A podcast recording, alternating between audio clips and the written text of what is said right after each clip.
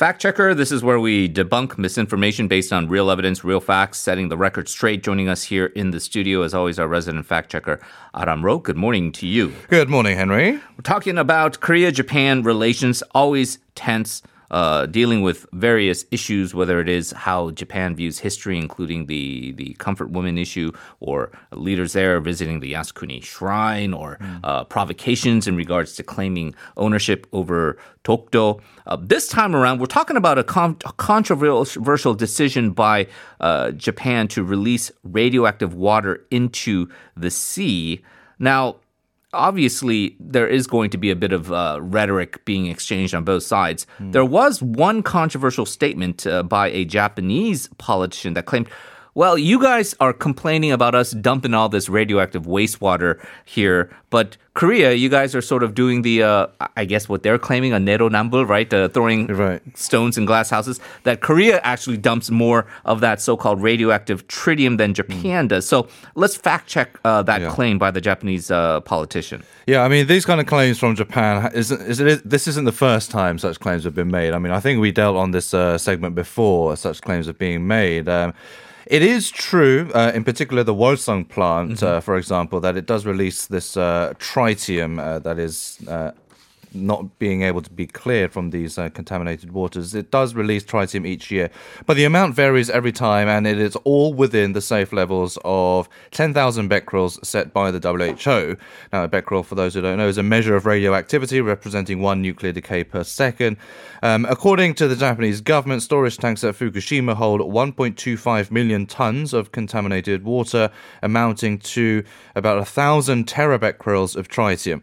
All five of Korea's nuclear power plants last year had 210 terab- uh, mm. terabecquerels. So that's about a fifth of what is currently stored in Fukushima. Okay. So there is a vast difference in the amount there. Um, plus, Japan's release of tritium, of course, we will have to remember, will happen over the next 30 years. Um, the Wolseong plant will be decommissioned and stop releasing tritium before Japan has finished releasing those 1.25 million tons of contaminated water. But water will continue being contaminated at the site of the Fukushima accident even after the Wolseong plant has been decommissioned. That's because many of the nuclear fuel rods, the fuel cladding, and also the containment vessels used to block most radioactive materials at Fukushima failed due to the earthquake uh, 10 years ago.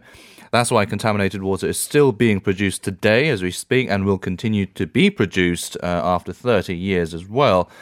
Uh, all those containment facilities at Wolseong are still alive. So the amount of radio uh, radioactive materials that Korea can filter out is much more than what Japan can do. Now, Japan is also turning attention away from the fact that it's releasing uh, uh, strontium 90. That's a radioactive material which is known to build up in the bone marrow and cause blood cancer. Uh, under Japan's plan, 1.25 billion becquerels of strontium 90 will enter the ocean each year for the next 30 years. That's 5,400 times the strontium 90 released from the Wolseong plant, uh, according to data back in 2016. So the levels are uncomparable at right. the moment. and so it basically, I mean, it looks very clear. It's a bit of gaslighting going on by, right. by, by yeah, the Japanese exactly. side. And so uh, what they are trying to kind of uh, throw sort of smoke screens over is the fact that yes, mm. Korea has nuclear reactors, and yes, there is some element of discharge mm. here, but it doesn't take into account that Wolseong is still an active nuclear reactor, and uh, Fukushima suffered a meltdown, which exactly. has resulted in a buildup of, of intensely radioactive wastewater that yeah. uh, they have decided is more expedient to just dump mm. into the ocean rather than set up additional storage facilities. Now, uh, we understand that this is not a tenable situation for, for the long term, at least, you know, to keep mm. all this water stored, but what are the alternatives right now? You, I, I, know there's a cost expediency issue for Japan, thinking we have to build out these other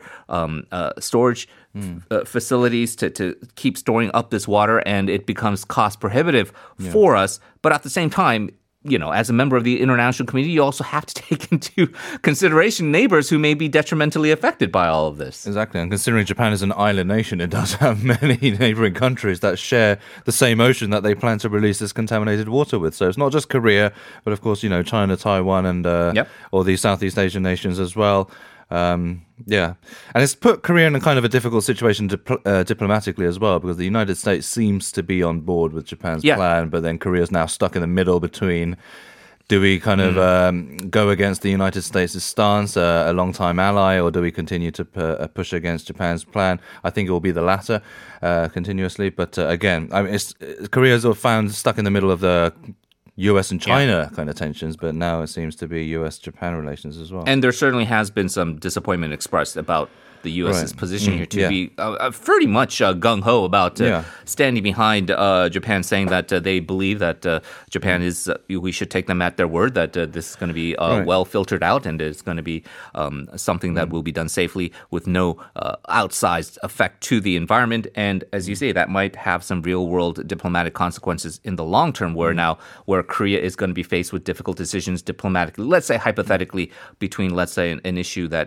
pits Japan, I mean, China China and the U.S. against each other, right. maybe in the back of minds of some Koreans, um, yeah. did, did, the U.S. have our back on this one issue? Yeah. And, uh, you know, do, do we point, have to go this uh, uh, path uh, for another issue that deals with China? So a lot of exactly. implications there. Speaking of China, because this is very, very indirectly related to our second story, but it does deal with issue nice of, I would say, racial uh, profiling, right? right? right. But uh, we had this big controversy over the wife of the Belgian ambassador to South Korea. Uh, in trouble because she was caught on camera and pretty blatantly so misbehaving. I mean, she she uh, uh, uh engaged in very boorish behavior, even physically assaulting, slapping a, a store employee. But there has been now further backlash because she is the wife of an ambassador, and that means she enjoys some level of diplomatic immunity, meaning that she cannot be prosecuted for charges uh, as a visiting diplomatic uh, family member. So, uh, I guess before we get into some of the other questions, um, bottom line, the fact check here: Does she is she absolved of all a legal responsibility? Does she avoid any type of punishment? Well, on a criminal level, yes. I mean, uh, it is true that uh, Peter Lescouhier's wife, Xiang Xueqiu, is immune from criminal punishment, the key word being criminal there. She's not obliged to attend any police investigations, uh, thus meaning there is no trial, um, so she can't be indicted, basically. Now, authorities can only recommend she cooperate with a probe and kind of ask her nicely to attend questioning, but uh, it is her choice at the end of the day whether or not to accept those requests or not.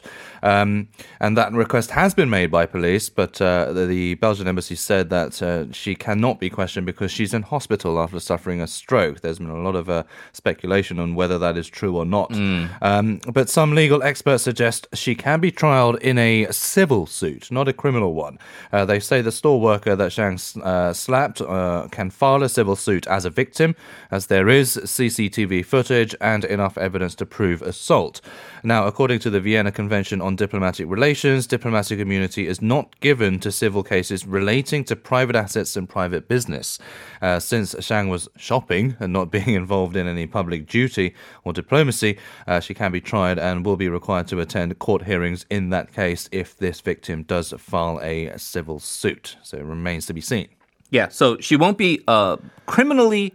Uh, liable for this. But if right. if the people involved in this incident say, you know, I want to get some money from uh, right. whatever trauma I, I suffered for this event, uh, she could be subject to a civil lawsuit. Yeah. Going back to the big elephant in the room, I, could, I want to ask your opinion on this. Is that uh-huh. you hear a lot of anger and outrage expressed on um, the actions of this uh, wife, and and I think uh, most of it is justified in terms of the the behavior of right. her uh, of what she was caught on camera doing. unfortunately, there's been a twinge of always referring to her ethnicity as part of the criticism.